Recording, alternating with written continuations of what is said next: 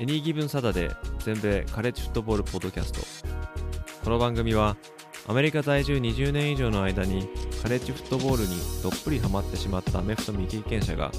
このスポーツの素晴らしさを素人の目線で伝えていくポッドキャストです。NFL のことは知っているけれどカレッジフットボールのことはよくわからないという方やもっとカレッジフットボールのことを知りたいという方に少しでも有益な情報をお伝えしていきます。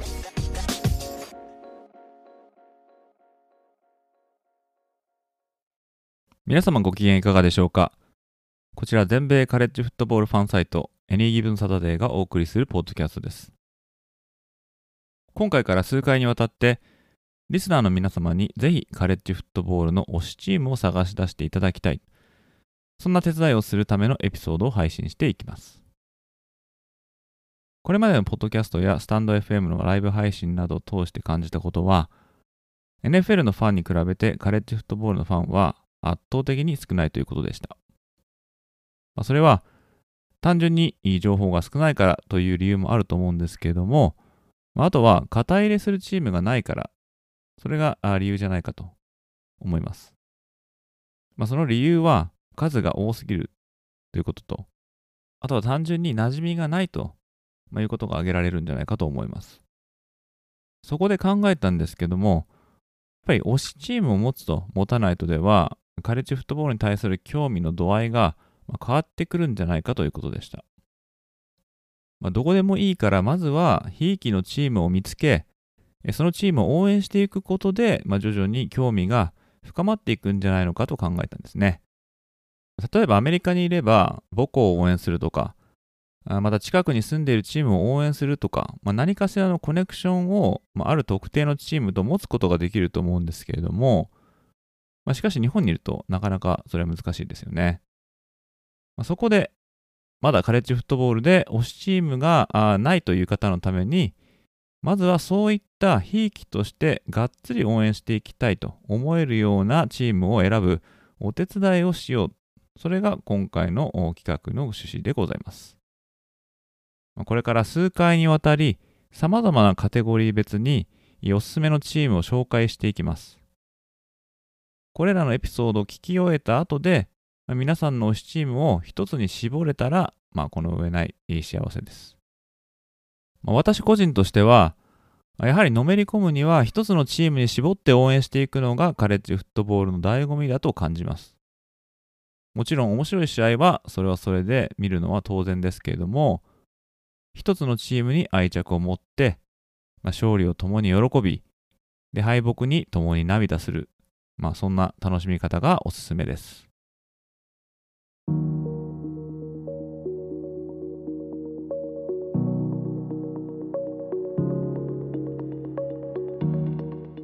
ということで今回の推しチーム選びのカテゴリーはズバリ強いチームです。まあ、なんだかんだ言って勝つチームを応援するっていうのはまあ鉄板とも言えますし推しチームが全米タイトルレースに絡んでくれば当然最後の最後まで楽しめることになります。そういう優勝争いができそうな大御所チームからまず紹介していきたいなと思っています何をもってして強いかという点はありますけれどもまずは簡単に歴代最多勝利チームの上位チームの顔ぶれをちょっと見ていきたいと思います。ただちょっとここで考慮していきたいなと思うのは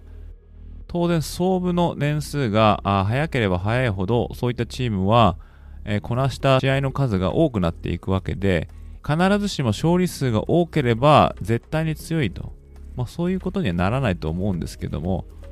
まあ、歴史上で多くの試合の勝利数を上げてきたと、まあ、そういう単純な情報としてはこれから述べさせていただくリストは参考になるんじゃないかなと思っております。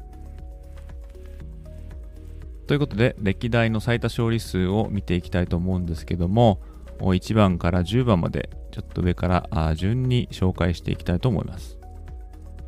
まず、1位はミシガン大学976勝。2位は942勝でオハイオ州立大とアラバマ大がタイ。4位はオクラホマ大の931勝。5位がノートルダム大の929勝。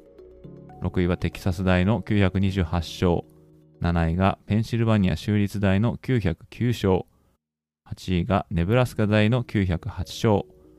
9位はサザンカリフォルニア大の856勝。そしてテネシー大の856勝で10位と。これがオールタイムのトップ10と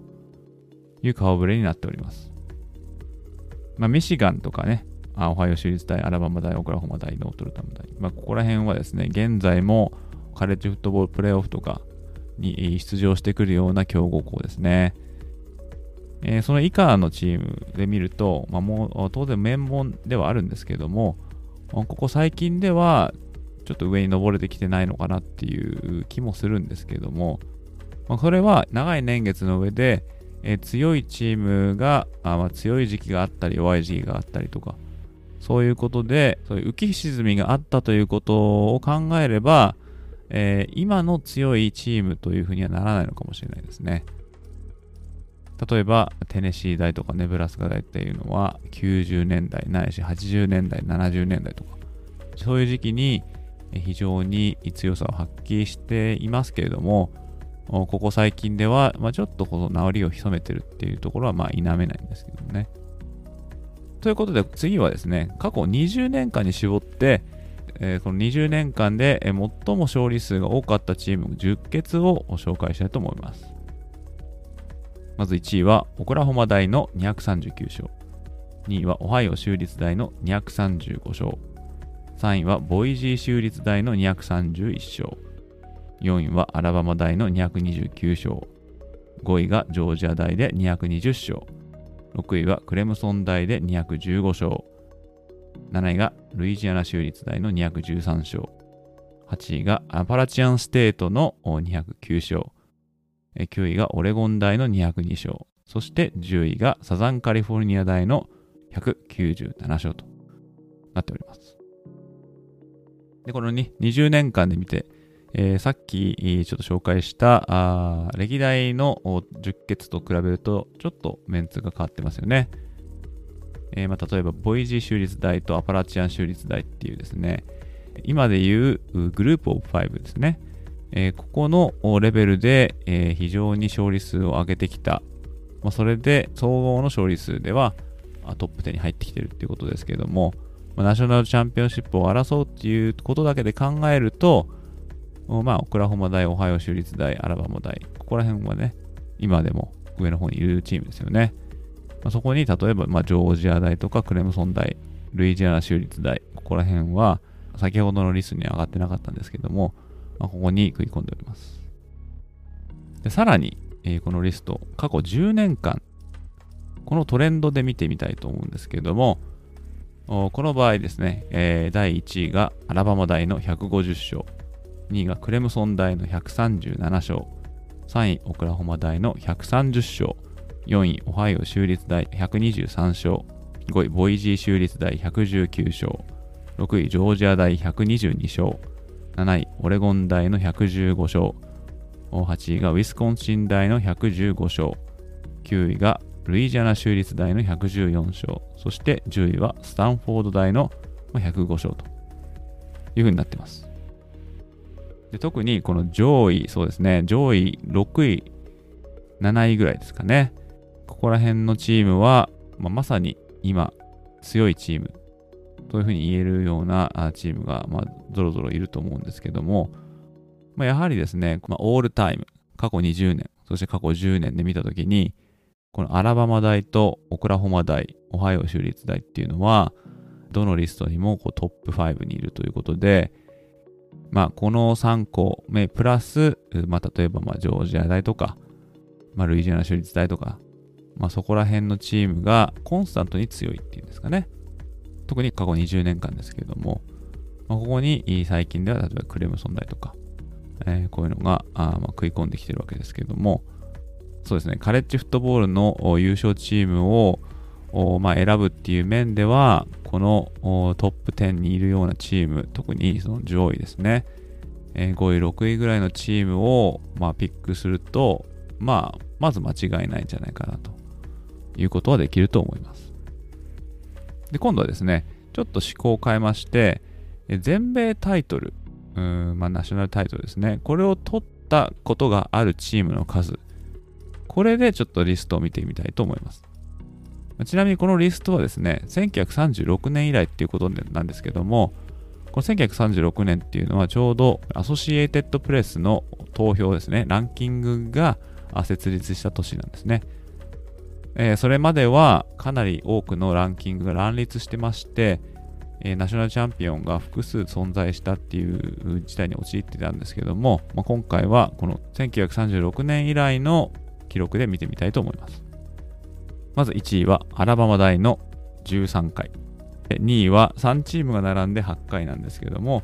これはノートルダム大、オハイオ州立大、オクラホマ大ですね。そして5位は7回でサザンカリフォルニア大。で、6位はマイアミ大とネブラスカ大の各5回。8位はミネソタ大とテキサス大の各4回。そして10位はクレムソン大の3回と。まあ、こういう風になっております。あ聞いてもらったら分かるように、アラバマ大の13回っていうのは、ちょっとこう、他を引き離す数字を誇っており、まあ、そうですね、えー、今も当然強いんですがあ、昔から強かったっていうことですね。まあ、そのニック・セイバン監督の今のこのダイナスティ。あと、遡れば、あポール・ベア・ブライアント、この監督のダイナスティ。これ70年代、80年代、まあ、ないし60年代もそうですけども、まあ、そういうところで、まあ、強さを発揮したと。それが今こういうふうに影響をしてますね。まあ、そういったようにですね、えー、今挙げたように、アラバマ大は、その昔のポール・ベア・ブライアント監督がま稼いだっていう数字は残ってるんですけども、最近のトレンド、これを見るために、この全米タイトル2000年以降の獲得回数のランキングをご紹介したいと思います。まず1番、これまたまたアラバマ大、これ6回。2位はクレムソン大とルイジアナ州立大が3回で並んでおります。4位はフロリダ大、サザンカリフォルニア大、オハイオ州立大の各2回。そして7位にはジョージア大、フロリダ州立大、アーバン大、テキサス大、マイアミ大、オクラホマ大、これが各1回とまあ、2000年以降はこの合計12チームがタイトルを分け合っているということで、やっぱりこのアラバマ大、これはですね、2位のクレムソン大の倍の数を稼いでるということで、まあ、ここでもアラバマ大の強さが光ってます。そして最後に見たいのは、カレッジフットボールプレーオフ。このプレーオフに出場したことがあるチーム、この回数を見ていきたいと思います。カレッジフットボールプレーオフは2014年に導入されたシステムで、4チーム制のトーナメント制で、優勝チームを決めようっていう、まあ、こういう仕組みなんですけども、これに出場したことがあるチームですね。まず1位。まあ、これはもう言わずと知れたアラバマ大。これ7回ですね。そして2位はクレムソン大の6回。3位はオクラホマ大とオハイオ州立大の4回。えー、で5位はジョージア大とノートルダム大の2回。そして7位はシンシナティ大、フロリダ州立大、ルイジナ州立大、ミシガン大、ミシガン州立大、オレゴン大、ワシントン大の各1回と。まあ、こういう風な具合になっております。ということで、まあ、ナショナルタイトルを狙える、そういうトレンドにあるチーム、っていうのは今挙げたチームなのかなというのが正直なところですね。まあ、もちろんですね、これから新しいチームがプレーオフに出場してくるようなこともあるでしょうし、またあってほしいと思うんですけれども、まあ、確率的なことを言うと、今挙げたアラバマ大、クレムソン大、オハイオ州立大、オクラホマ大、今なしジョージア大とかノートルダム大、まあ、ここら辺のチームが上昇チームとしてえー、取り上げられているということで、まあ、もしどうしても強いチームがいいと、やっぱ勝つところを見たい、負けるのは見たくない、もしくはナショナルチャンピオンシップレースに絡めるような強いチームを応援したいという方がいれば、まずは今挙げたようなチームたちを新チームに決めてみるのは、ま、鉄板なんじゃないのかなと、まあ、私的には思います。また今挙げたチーム以外で、まあ、いわゆる古豪と言われるようなあ名のあるチームであれば、あまあ、例えばミシガン大とかテキサス大、サザンカリフォルニア大、フロリダ大、マイアミ大、フロリダ州立大、ペンシルバニア州立大なども、まあ、強いチームとして十分応援しがいのあるチームだと言えると思います。まあ、こういった感じで今回から数回にわたってあ皆さんの推しチームを選んでいくお手伝いができるようなコンテンツをお届けしたいなと思っておりますので今後のエピソードもぜひ聞いていただけると嬉しいです。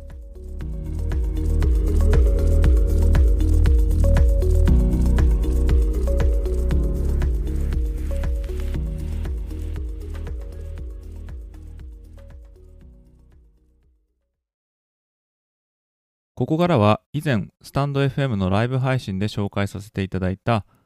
アメリカのスポーツベッティングつまりスポーツギャンブルに関する質問にお答えしたセグメントをお届けします。これは匿名で何でも質問したりコメントできたりする Peing というサイトに寄せられた質問でした。リスナーの皆様もぜひ気軽にこのサービスをご利用してみてください。ペイングのリンクは概要欄に掲載しておきます。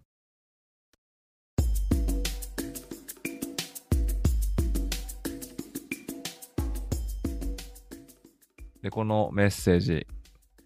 ちょっと読ませてもらいますね。これ名前書いてないんで、そのままちょっとガッといきたいと思いますけども、えー、はじめまして。いつも楽しみに聞かせていただいております。昨年春に夫の不妊に伴い渡米し、こちらに来てからアメフトを楽しみ始めた超初心者です。こんな質問をしていいのかわからないのですが、アメフトを見ていると、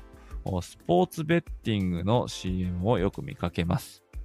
アメリカではどのようなスポーツでも掛け事の対象になっているのでしょうか ?NFL も対象のようですが、カレッジフットボールもスポーツベッティングの対象になっているのでしょうかアメリカでスポーツ観戦がこんなに盛り上がるのは掛け事をしているからそれとは関係なく応援すること自体を楽しんでいるから盛り上がっているの？私はスポーツ観戦自体が楽しいので、掛け事をするつもりはないのですが、日本ではあまり馴染みのない文化なので不思議に感じています。カレッジフットボールとはあまり関連性がなく、なんとなくタブーな話題でしたら申し訳ございません。もしお答えいただけるようでしたら、どうぞよろしくお願いいたします。という質問が届きました。確かにね、日本では掛け事ってね、こう露骨にやってないですもんね。で、このあの、まあ、NFL にしても、まあ、カレッジフットボールにしても、まあ、今、スポーツベッティングですね。これあのまあ、何を見るかにもよると思うんですけど、まあ、あとどこにいるかっていうことにもよると思うんですけど、まあ、私もね、アメリカにいるんで、これのこのスポーツベッティングの CM とか、ほんとよく目にするんですよ。で、あの、例えば Twitter とかね、Facebook とか、あだと、そういう広告がこう勝手に入ってきたりしますけど、まあ、これ多分ロケーションベースなんで、日本にいたら多分ね、あの、そそういうのは見られないと思うんですけどね。こっちで行ったら、例えば、あファンデュエルとか、あとは、何がありましたかね。ドラフトキングっていうのもありましたね。あともう一個ぐらい最近よく出てくるやつ。MGM のやつですね。シーザーズとか、まあ、それ全部これラスベガス系ですけど。そう、全部こうスポーツベッティングの CM ですね。これもともとスポーツベッティングっていうのは、これラスベガスでしか許されてなかったことなんですよね。で、ラスベガスに行くと、まあそういうスポーツベッティング、まあこれはプロスポーツだけだったと思うんですけど、ラスベガスだけだったんですね。許されてなくて。ただ、2018年に、スプリームコートって、これ多分最高裁っていう風に訳せると思うんですけど、このスプリームコートが、スポーツベッティングやってもいいよって風にルール変えたんですね、法律で。で、それを受けて、2019年から掛け事を許す州っていうのが、こう、ドドッと増えたんですよね。今まではネバダ州でしかできなかった、まあ、ラスベガスがある州ですけど、のが、あその2018年の最高裁の判決によって、それが許されることになったんで、スポーツベッティングを始めた州っていうのを、まあ、始めたというか、こう許可する州ですね。が増えたと。ただこのスポーツベッティングを、このまあ連邦法ですからね、これ。で、州単位ではまた州単位のルールっていうのはあるんですよね。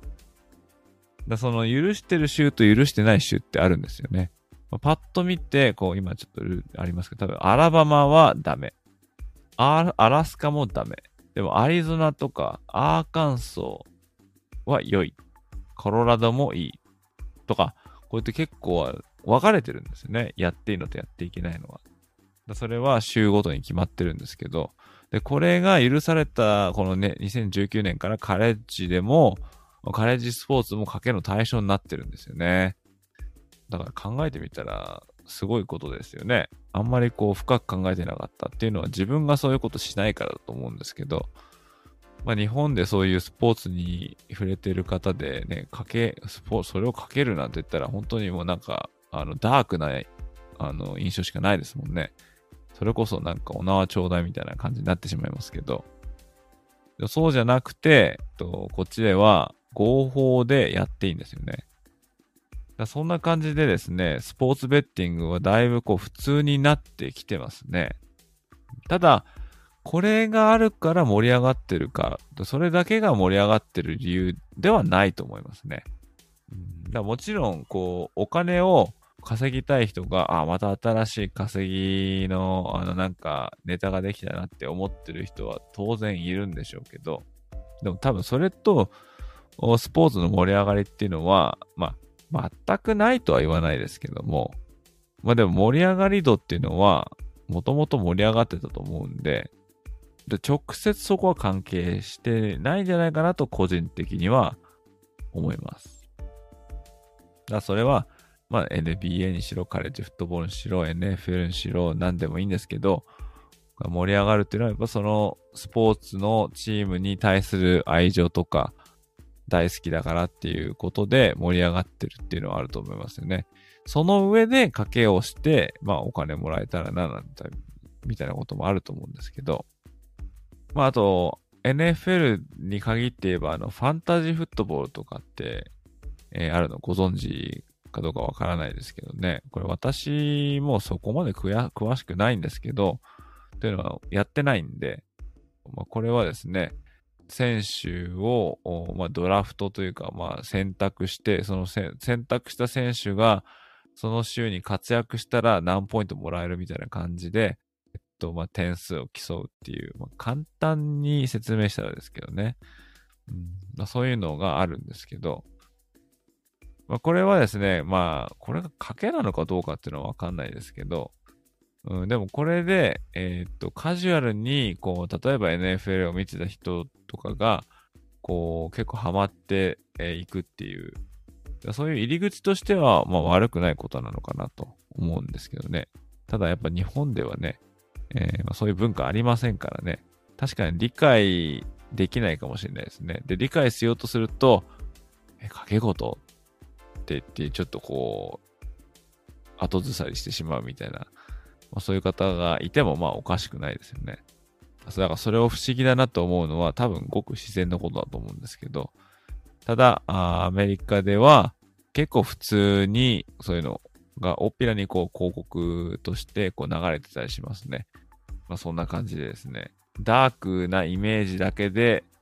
こう、なんかこうね、ダラーサインが目に映ってるみたいな、そういう人たちばっかじゃないんで、多分、まだこちらの方にいらっしゃると思うんですけど、このいらっしゃる間はですね、えー、まあ、カレッジフットボール、ないし NFL、ないしすべてのアメリカのスポーツにどっぷり使っていただいて、満喫していただいたらいいんじゃないかなと思います。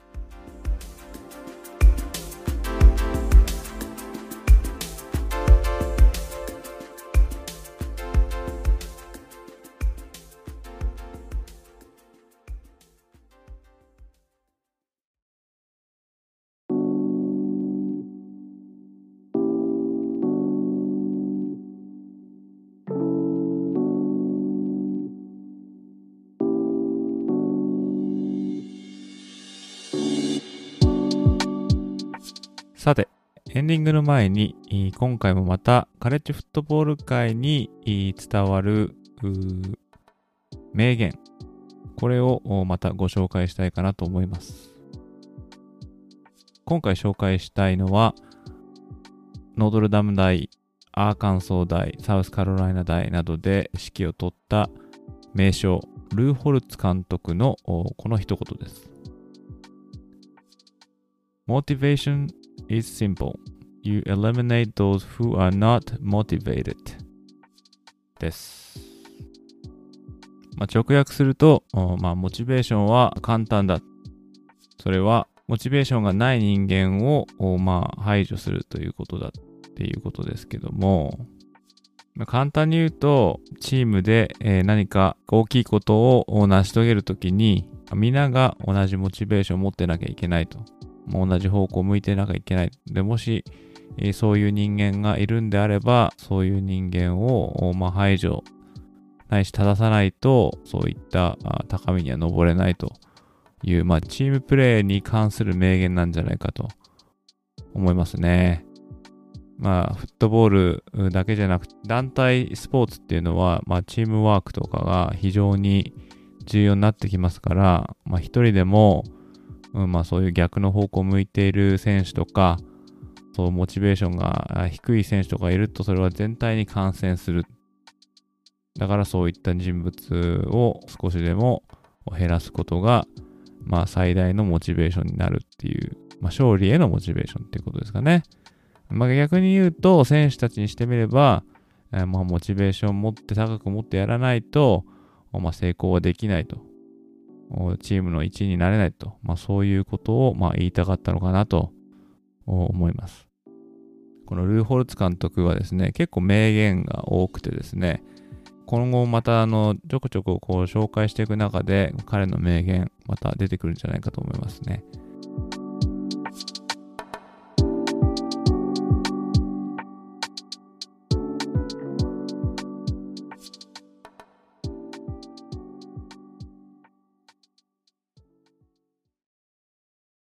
ということで今回のエピソードはここまでとなります。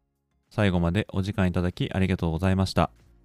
カレッジフットボールの情報は当ウェブサイト www.ags-football.net でもシーズン中の話から基礎知識、カレッジフットボールの歴史、読み物など盛りだくさん取り揃えておりますので、ぜひお立ち寄りください。そしてこのポッドキャストが面白かったなとか、また聞きたいなと思っていただけたら、ぜひお聞きのアプリでいいねや高評価を残していただけると嬉しいです。また、フォローやサブスクライブしていただけると、新しいエピソードが配信された時に通知が届きますので便利となっております。それでは次回のエピソードでまたお会いいたしましょう。どうもありがとうございました。